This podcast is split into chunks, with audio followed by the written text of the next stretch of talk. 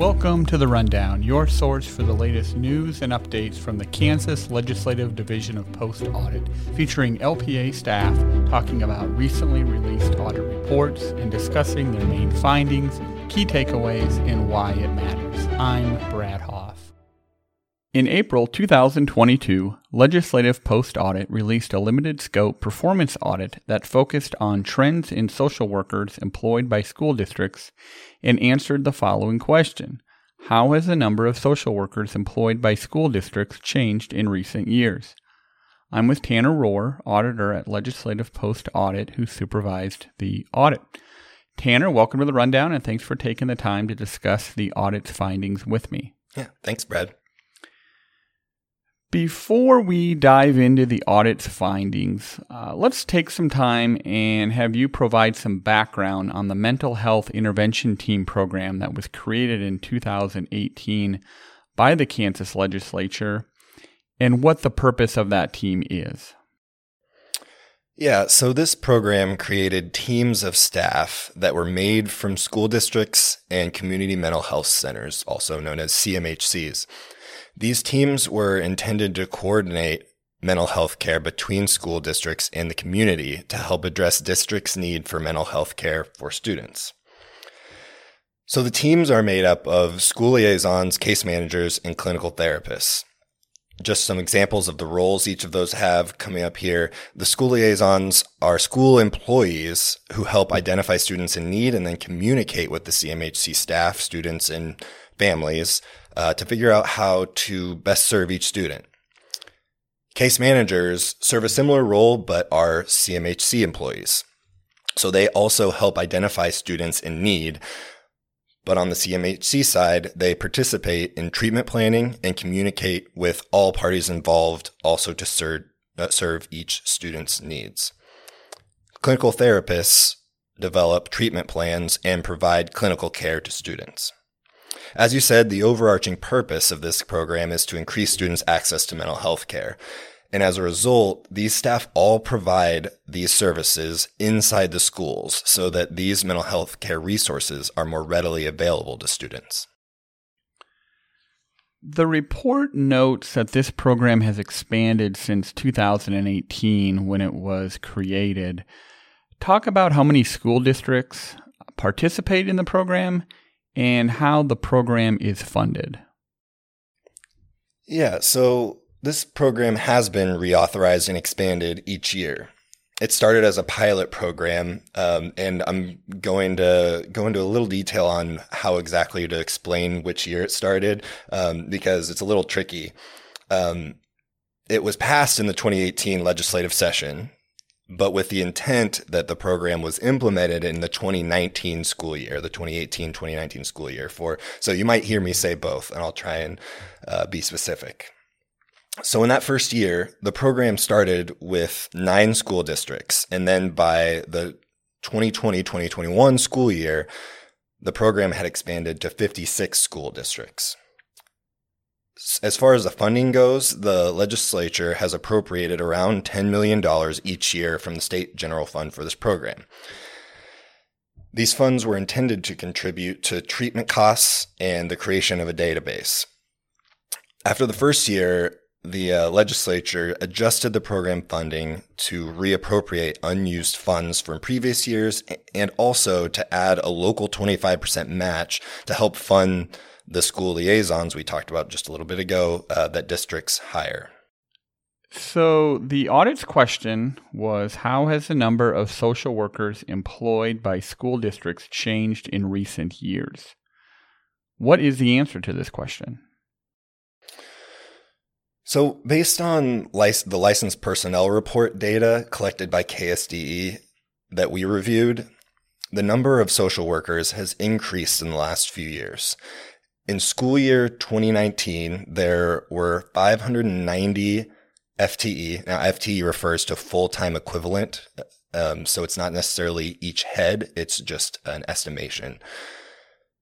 So in school year 2019, there were 590 FTE social workers reported by school districts. In school year 2022, the reported number had increased to 761 FTE social workers. This is an increase of about 29%. We also looked at the trend for total mental health staff, which includes social workers.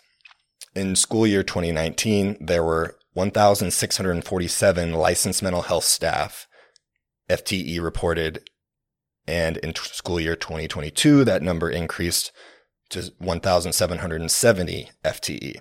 This is around a 13% total increase. We included both social workers specifically and licensed mental health professionals overall in our analysis because of some limitations we encountered with this data that I think we'll discuss soon. For more information on this trend and these numbers, uh, refer to figure one in the report. Now, the report does say that because school districts don't report social worker FTE consistently to the Kansas State Department of Education, that the FTE trends should be interpreted with caution. Why is that? Yes, we, we do want uh, these overarching conclusions to be interpreted with caution. And that's because when we spoke with five school districts, who, by the way, all did participate in the mental health intervention team program since the beginning, some school districts told us they reported their social worker staff FTE based on license. For example, each licensed social worker is reported under the social worker category, even if their role in the district is different, something else like a school counselor. Yet other districts we spoke to said they reported their social worker FTE based on the role the licensed social workers have in the district. For example, only licensed social workers who function as social workers are reported as social workers.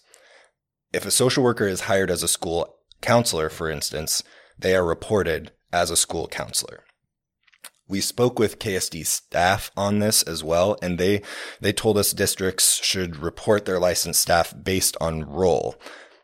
But they also told us that they don't currently provide specific guidance to school districts on whether social workers should be reported by license or by title.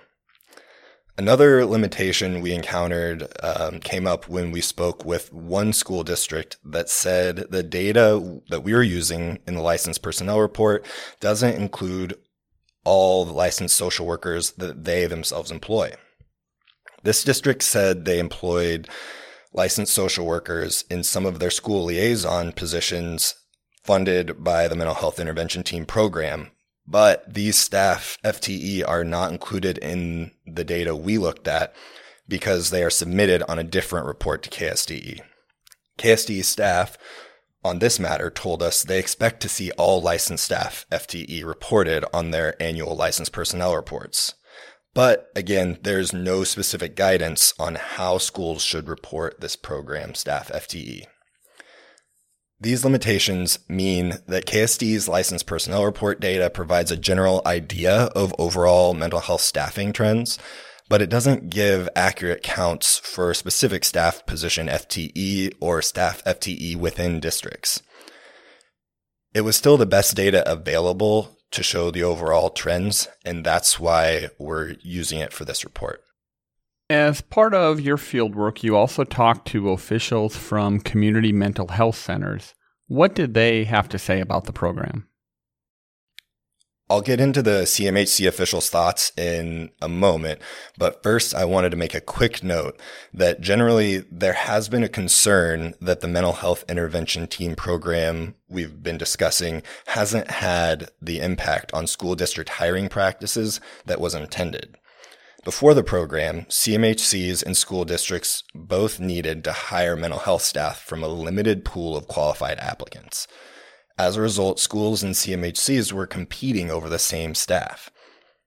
The program aimed to reduce this competition by increasing collaboration between schools and CMHCs and giving schools access to the CMHC's existing mental health resources. That said, we spoke with CMHC officials from communities who had participated in the mental health intervention team program alongside some of the schools we spoke with. A couple of the CMHCs were also selected because they were in communities that showed a high amount of social workers being hired in school into school districts. Overall, the CMHC officials we spoke with expressed approval of the program. They believe the program helps their mental health services reach students more directly by providing them inside the schools.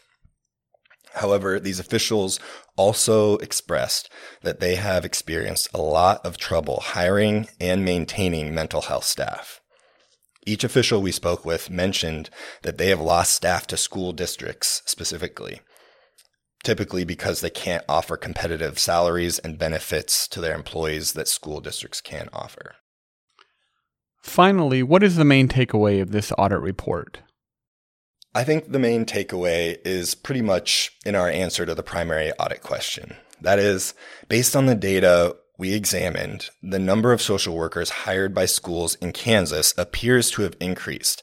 However, we have to approach our conclusions on that with caution because we did encounter some limitations with the data.